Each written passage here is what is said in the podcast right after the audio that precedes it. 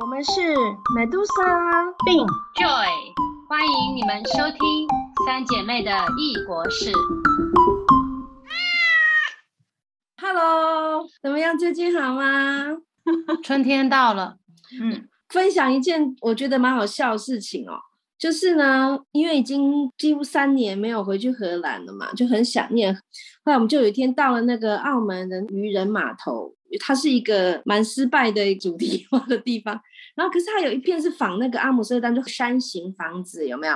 嗯，窄窄的长长的房子，然后我们就晚上就去那边吃饭，就在水边，灯光打起来，真的让我们回到阿姆斯特丹的感觉。虽然我们吃的是泰国菜，所以我就觉得说，人真很想念一个地方的时候呢，有一样一个地标的建筑物哦，虽然你知道是假的，你知道人不在那里，可是还会起到一种抚慰的作用。嗯。我会想到我们家餐厅的那一面墙，就是我们从各地寄明信片回去。那那个东西是怎么样可以贴在墙上，让我们在可能几百张当中一看就知道说，哎，这是哪里？刚刚马杜莎就讲到这个地标，好像就是变成说一个地方的代表，而且是一个 image，就是你一看就知道。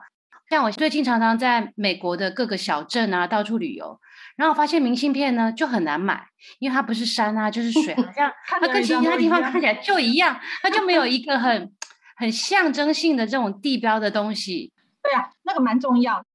地标的意义其实是让人家从很远的地方就可以认出这个城市，对不对？所以它其实是有一种种，所以就是我到了这个地方了，因为以前是坐船嘛，所以最早最早的地标是灯塔嗯或是山嘛，就是你从很远的地方你就可以哦看到，比如说像南非那个 Table，山 Table Mountain，那个是那个年代航海年代大航海时代的。对，我最喜欢的港口之一。那里斯本它的港口其实立了一个贝莲塔，它也是一个世界文化遗产。它就是你开到那里的时候就看得到的那个，我觉得也是属于葡萄牙，因为它是大航海时代很重要国家的一个一个地标嘛。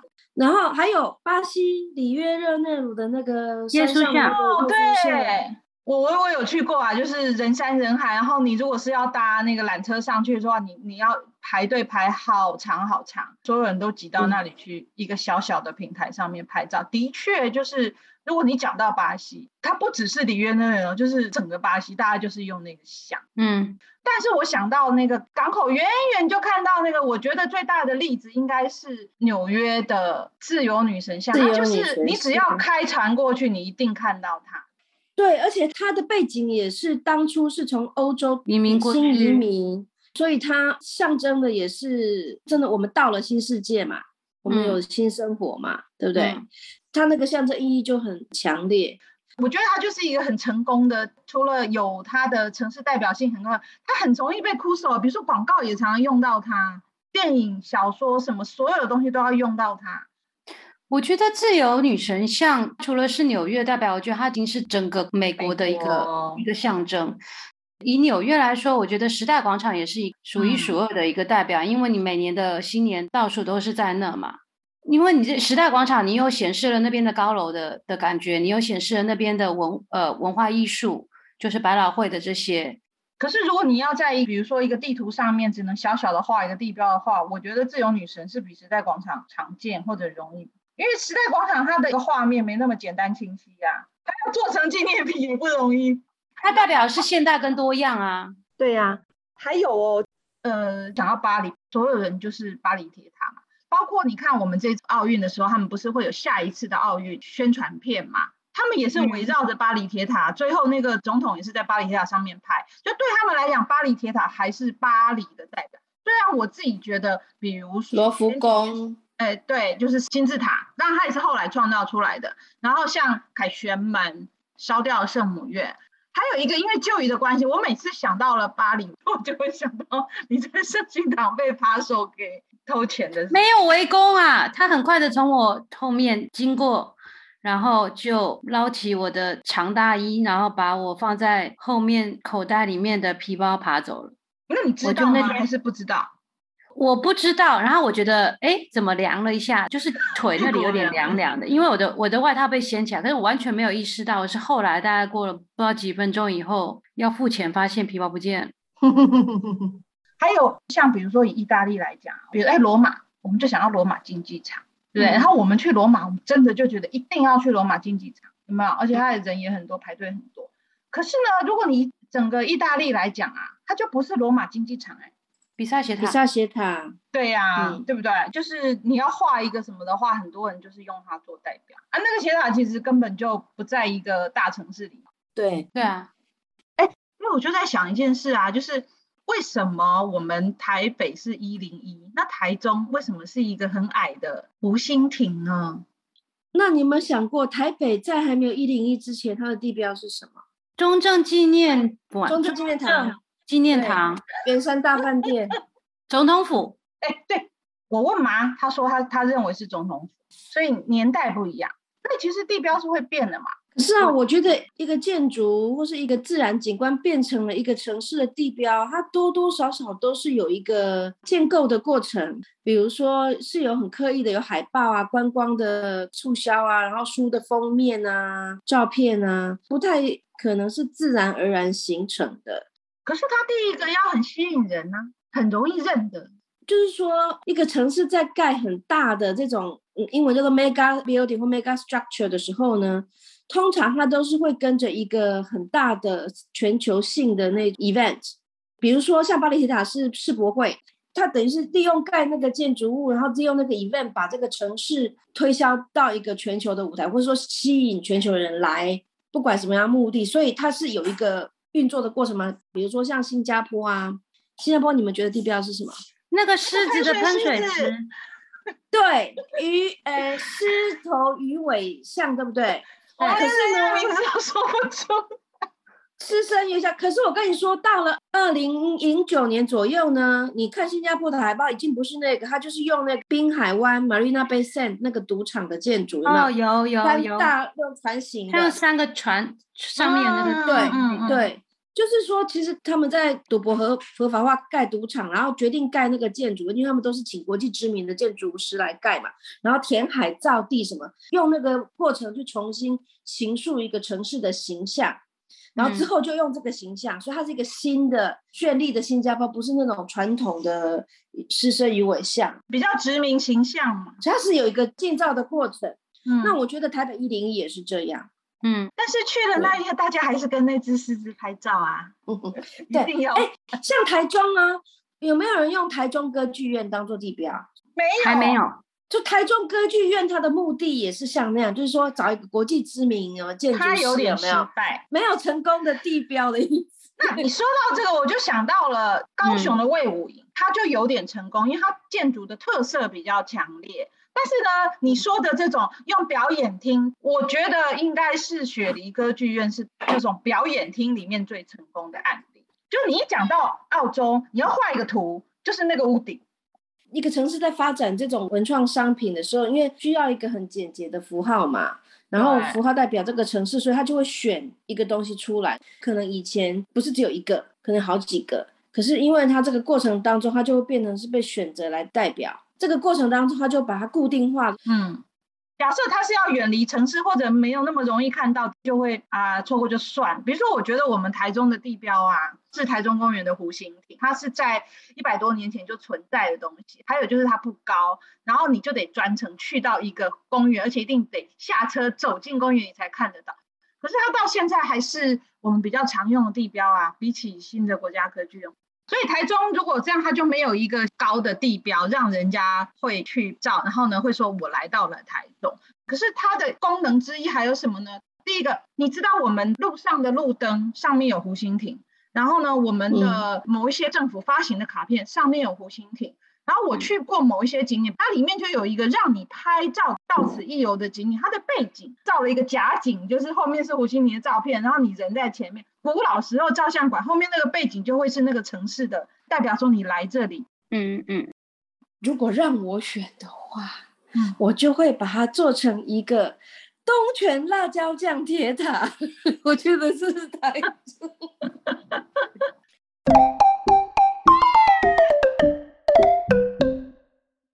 那我们要不要来个快问快答？就是一个城市，然后你想到什么地标？这样好，嗯，巴塞隆纳、圣家堂、圣彼得堡、东宫、柏林啊，布兰登堡门，像最近那个什么反战的示威，他们也全部都是挤在布兰登堡门那边，因为他们就觉得说那个是他们最重要的一个广场。东京，东京铁塔，然后那个首尔，首尔好像有点模仿，也去盖了一个南山南山，上面挂了很多钥匙。南山塔出现在超多韩剧里面，韩剧里面，下初雪的时候，大家都会去到寒山塔。或者是什么没有约过会，就说一定要去南山塔约一次会这样。对，可是我觉得去全以国际上来讲，好像没有那种地标的感觉，只是对对韩对对，但是韩剧一定要，就是其他没有来过首尔的人来首尔必须。我觉得首尔的地标应该是汉江啦。对啦，可是因为你江这个东西很难变成地标，就是你到很多地方都有。嗯比如说刚刚我其实想嗯到了阿姆斯特丹的地标是什么，其实我我就只想要运河，可是我又觉得运河它很广泛，它也不是只在阿姆斯特丹有。那你们地标是什么？你如果说是看阿姆斯特丹的话，通常都是画大嘛。真的这三个叉。哦，对，这是市徽啊。我因为其实欧洲很多国家的市徽是你看了以后根本就不记得它是什么，不是狮子就是龙，就是嗯没有很明确的印象。可是阿姆斯特丹是很好认的，也有一种是用那个运河屋啦，就是那个瘦瘦长长立面。嗯，上海应该是一个老地标，就是黄浦江旁边有一个东方明珠，它是一个塔。嗯，那它现在也是附近全部都盖高楼了，可是还是很多非上海的人到上海旅游，一定要去看那个塔，然后跟那个塔拍照。为我来讲，上海不是和平饭店吗？我是多久见？但是和平饭店它它没有一个很能认知的一 image 啊。可是为我来讲，那个代表的是真正传统的一九二零年代的繁华的上海。哦，我觉得就像 Medusa 讲的，其实是也是一个建构，你你要呈现出什么样的东西给，不管是自己的国民或者是其他国家的人看到的影像。像北京就是要宣扬它是一个又传统又现代的，对，的那你的北京的地标你们会想到什么？就是天安门，然后天坛，然后再就是鸟巢那些传统跟现代并列的一哎，你个。讲的跟我想到的都不一样。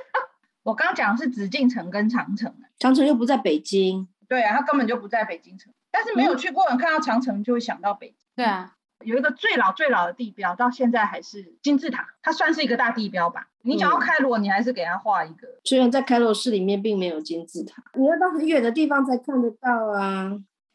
香港，嗯，香港，我觉得维多利亚港是吧？嗯，以香港人来讲就是狮子山呐、虽然它是有政治意涵，但是狮子对山，就假设你一张照片，你这样看出来它是狮子山嘛？它不是为了旅客啊，它是本地人的象征啊。以山来讲，我觉得最容易认的有两座山，一个就是富士山，而且它是出现在大量的日本的所有的文化艺术，因为它已经不是一座山而已，它是一个精神。另外一个我也蛮喜欢的，就是南非的桌山。对啊，我看很多古籍里讲到开普敦的画里面都一定要有桌山。对那个大海时代的人来讲，要过好望角是一件很冒着生命危险的事情，也是一个里程碑。对呀、然后我就觉得那个座山真的非常好看哎、怎么会有山那么大还长得那么明显？我就觉得太佩服。对，嗯，我觉得对他本地人很重要，因为他实在是围绕在他们的生活周边。然后对于外面来的人也很重要。我在开普敦，不管去哪个角度，不管去哪个海边，不管去城市的任何一个地方，你就是绕着那一座桌山。哇！我去的时候，天天都想上桌山，可是缆车只要风大，它就不开。就在我去的前一天，它开了一天，所有的人都挤去那边排好几个小时要上缆车。结果我去的第二天，它早上还是不开，我很失望，因为我只去三天，想说嗯我看不到了。到了中午，它的那个网站忽然写说现在开了，然后我就赶快飞奔去搭缆车上去，都没有人去，因为没有人知道它开了。然后我还看到了三次它的那个叫做 table close，就是整个云瀑掉下来这样。我自己觉得我很幸运。对呀、现在想一想，就是如果你去一个城市，你没有跟那个大家比较认知的地标拍到照，你就有点不知道我到了那里。还有就是衍生性的纪念，还有就是我们看好多的电影。尤其是灾难片，就一定会有这一些地标，比如说纽约的自由女神像什么断啦、被击中啦、飘到海里，这些地标都会被摧毁。哎，像我们去过那么多地方，你会真的是因为因为一个地标说想去那个城市，或者是说你就要一去那个地标前面打卡拍照，或是买明信片，你会做这样的事吗？不一定哎、也要看它吸不吸引人。我觉得在安排旅行之前，可能那个不是最重要的重点。可是如果旅行时间够的话，即使不是你的重点，可能也会去一下这样子。为我来讲呢，我属于比较久以前时代，我们以前比较多自助旅行的时候，我们都会买那个 Lonely Planet。嗯，是的，现在还有在然后出啊。Lonely Planet 的封面，它就是代表那个。所以其实 Lonely Planet 不一定会用那种地标，它会用一些比较，反而是那种很长名的东西，比如说 Market 啦、传统的衣服什么什么的。嗯，我觉得现在好像去一个城市旅游，或者去去哪里拍照打卡，很多都已经不是什么地标这件事，好像是我去了这间有名的店，我吃了这个地方的这个有名的特产。对，但是这个是个人行为啊。我是说，如果以城市的推销观光，或者在叙述城市的故事，或者你在卖纪念品，你还那些地标还是都在。比如说，你说一个 image，就是你想到那个城市或想到那个国家，你有一个 image。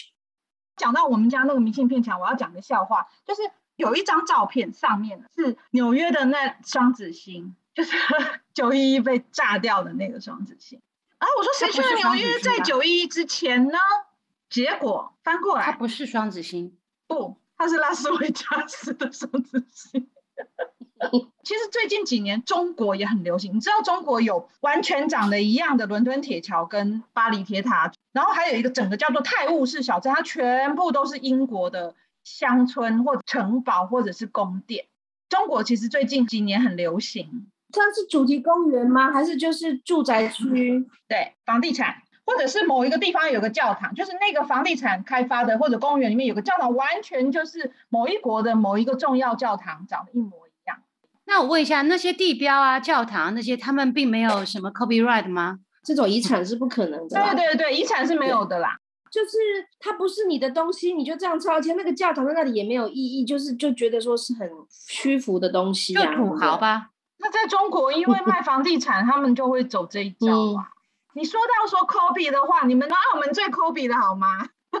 对呀、你知道吗？我就是很担心，最近不是那个疫情，很多人就没有办法出去旅游，然后我就一直在想说，会不会很多小朋友啊，不管是澳门人还是内地来，或是附近邻居来，或是台湾人来澳门玩，然后呢，看到巴黎人的巴黎铁塔，到了长大有一天呢，去看到真的铁塔，就说我们的比较好，哎，这个一点都不像。哎，真的，因为以前内地人啊，以前还没有办法常常来澳门的时候，以前还没有那个双城自由行，他们就会到那个澳门的对面一个小镇叫湾仔，不是香港的湾仔，是珠海的湾仔，一个小渔村。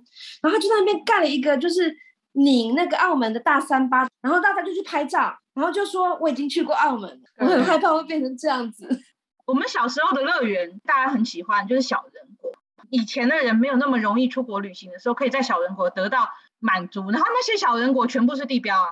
对啊，我知道荷兰也有小人国嘛，就是应该是很多国家都有。对你去过吗？可是那个小人国，它其实是让本地的人知道说，啊，这是哪个城市，那个哪个城市，就是说，它其实是给荷兰的小朋友认识本国历史用的。哦，所以它主要是给小朋友的。它是一个游乐场。没有没有没有，它没不是游乐场，它完全没有游乐设施，它就是进去，然后就是微型的小小的建筑物，它其实不是主题公园哎、它是一个建筑的展示。哦，那它那个微型建筑物就是各国的地标，或者是主要的建筑，或者是自然风光嘛？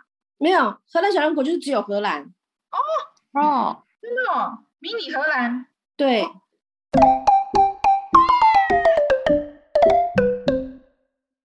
既然我们讲到小人国呢，那我就来讲一讲，差不多在一九九九年左右呢，开始有比较大量的主题公园，就以前当然一直都有，五零年代就有，它就变成是一个普及化的一个产业，然后我们社会学家就开始写写书，叫做迪士尼化或是主题化，就是说。呃，一个很大很大的那个消费的游乐的空间呢，它是透过模拟哪一些主题来吸引顾客来、主题公园嘛。那其实迪士尼当然是模仿迪士尼，对不对？可是迪士尼本身它已经是模仿了早期的迪士尼的公主，就是欧洲的公主城堡那些元素啊，比如说城堡最明显就是模拟那个德国的新天鹅堡。嗯嗯嗯，嗯，所谓叫做体验经济哈，就是 experience economy，就是说以前人去游乐园玩呢，就是玩什么关什么关什么主题，坐什么云霄飞车什么什么，对不对？可是主题公园它并没有让你觉得你要玩什么吃什么，它是要让你觉得你就进入到一个情境里面，然后所以里面所有的细节都是要模仿你，好像进入了迪士尼的世界，进入了哈利波特世界等等等。就是透过那个神话啦、虚拟，然后就创造一个情境，然后你就进去就扮演那个角色。你通常出来以后，你不会记得你玩了什么、吃了什么事，可是你会有一个整体的感觉，然后你会要去打一个卡，通常就是那个地标，或是让你去象征说你已经到了那个地方这样子。那其实整个澳门呢，就是一个主题化的过程。我问我问你，澳门的地标是什么？我觉得是葡京大楼那个大件，嗯，就是那个长得很丑的葡京大楼。对，可是真正象征澳门的应该是那些世界遗产嘛，什么大三巴啦。我错了，对，其实澳门是大三巴哦。对，可是现在的人来澳门，其实就想到就是去那些主题化的赌场嘛。你如果站在澳门某个地方呢，你可以五分钟之内又到威尼斯人，又到巴黎人，又到伦敦人。它主题化呢是怎么个主题？就是盖地标，就是像你如果说巴黎人，对不对？当然，它有前面有一个很大的巴黎铁塔，它是真的根据那那个巴黎的巴黎铁塔去做，就是缩小版，就是它那个比例是算很精确的啦。可是你进去以后，你怎么有进到巴黎的感觉呢？你们觉得？我我们真的去过真正的巴黎，不觉得那什么像巴黎？可是你在里面待五分钟，你真的觉得你有在巴黎的感觉？人不会只看到一个巴黎铁塔就觉得你人在巴黎嘛，对不对？他要让你。塑造一个你进，你现在就是在巴黎的标志都写法文，没有这个街道的感觉，什么小酒馆啊，石头路啊，对。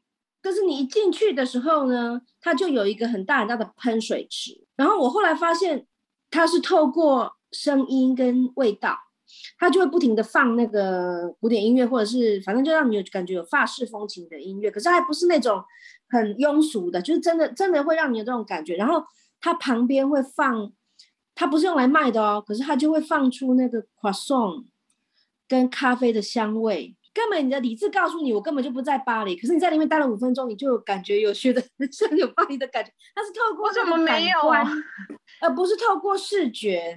我只有一个感觉，就是全部都是商店向我招手，叫我去花钱。是啦，是啦。可是就是要我们通常那边等人什么什么，你在那边待久，真的就会。进到那样的情，我自己就会回忆起我在巴黎的事情的那种感觉，我就把就会把它联系起来这样子。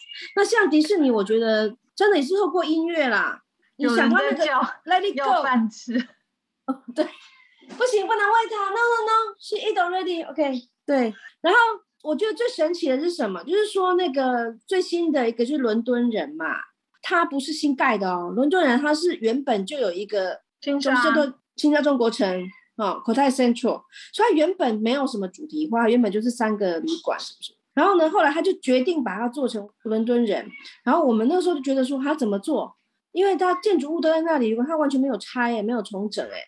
后来他真的很神奇的，在一年之内呢，因为我们是历经于它本来就是一个。空间，然后怎么变身成伦敦人的那过程嘛，就觉得很神奇。就第一个，他在盖的过程，他外墙全部是隔起来，就不让人知道里面发生了什么事。哦，那可是他中间他就会不停的用那个小的东西，比如说一天到晚有那个 Beckham。就是那个足球足球明星贝克汉，贝克汉，贝克汉，贝克汉，对，因为广东话翻译的不一样，所以我都不记得。就贝克汉不停的告诉你说，呃，Let me take you to London，Let me take you London，什么什么之类，然后他就开始在角落摆那个电话亭。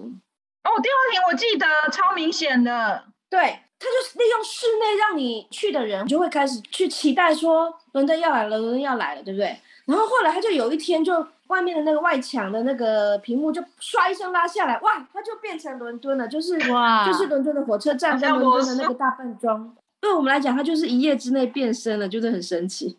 那那有什么音乐跟味道呢？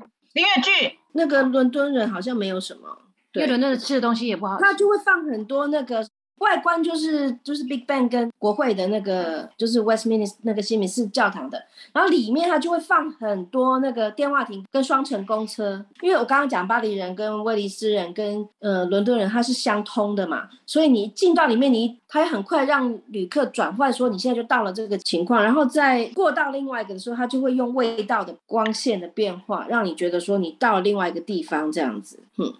我有点印象，因为我去的时候，他也是正在整修嘛，然后他就写说伦敦人即将与你见面。他不是有一个天桥，是从本来的金沙中心走到巴黎人那个天桥，它两边都可以看到景观，就是 你往左看到巴黎铁塔，往右看到圣马可钟楼，它还有天台让你出去拍照，它就摆了那种街头小酒馆，还有还有那个伦敦地铁的 logo，它还有那个伦敦过道地铁的闸口。它其实就是一个小的两边通透的过道，就很明显。就那个地方，因为我们以前去过那么多次，它以前的样子跟现在的样子变化最大，或者是说最容易让我们判断。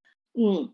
还有一个广场，因为它是逐步慢慢开的嘛。有一个广场，它是那种四层楼广场，中间有电扶梯的，已经好了。然后它广场的两侧，它就有用一些那种比较皇家风格的英国字体，写什么什么厅，什么什么广场。其中一个就是我最爱的小说家阿加莎·克里斯蒂的名字就写在上面。然后你看到这个名字，你就会认知说，哦，这是一个英国风。哦，就像法国，你其实可能也有一些代表人物，比如说雨果或者是谁，你就知道说，哦，这是一个法国的代表。这样，我那时候就觉得它有很多很多小细节，因为它太大了嘛，它不可能每一个地方都长得一模一样，所以它就要有一些代表人物、代表名字、代表物件。嗯，那因为伦敦人才刚开，其实很多人都还没有机会去。对，那我觉得威尼斯人除了那个圣马可钟楼以外，大家印象很深刻就是。它有一个仿威尼斯街区的一个很大的商场，呃，下面有运河，然后有人在华康多拉，那就大运河广场。大运河广场。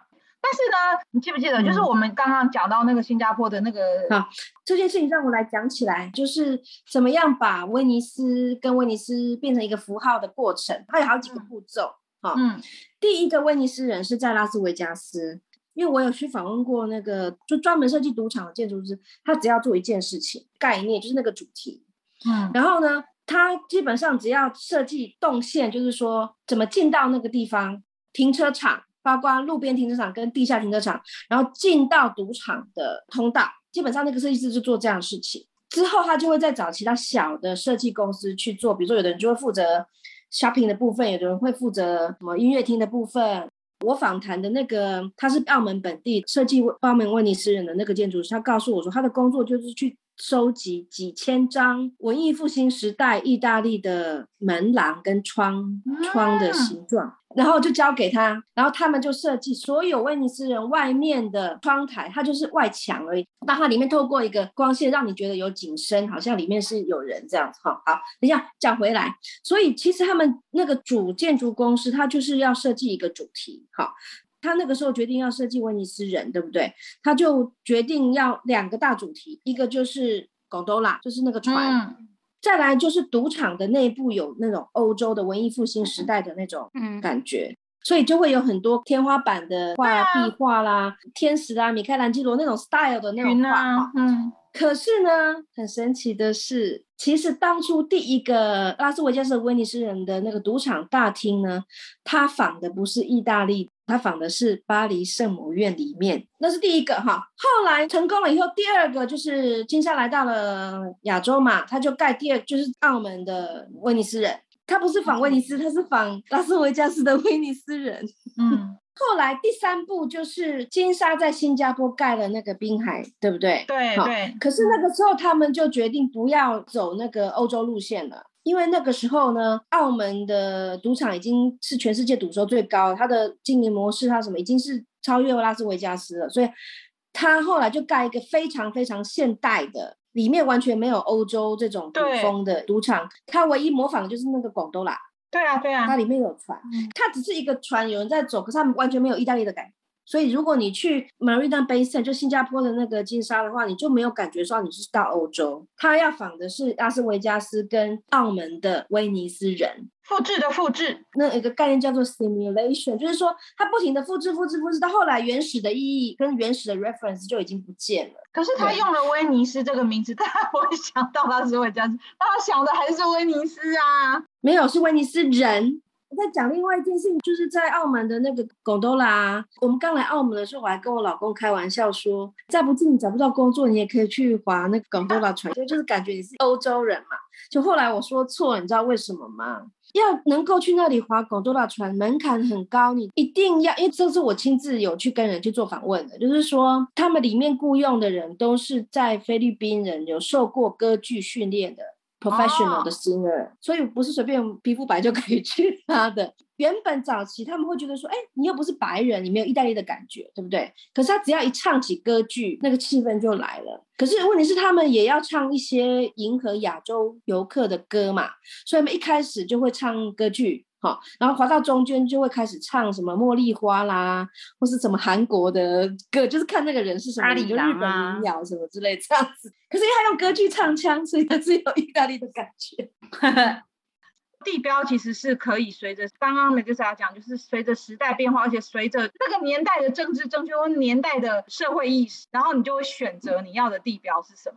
其实有很多的地标都迎来了一些世界重要的时刻，哎，像刚刚我们讲说，就是二零二四的奥运在巴黎，还有就是巴塞罗那圣家堂快盖好了，也是一个很重要的时刻要到了，哎。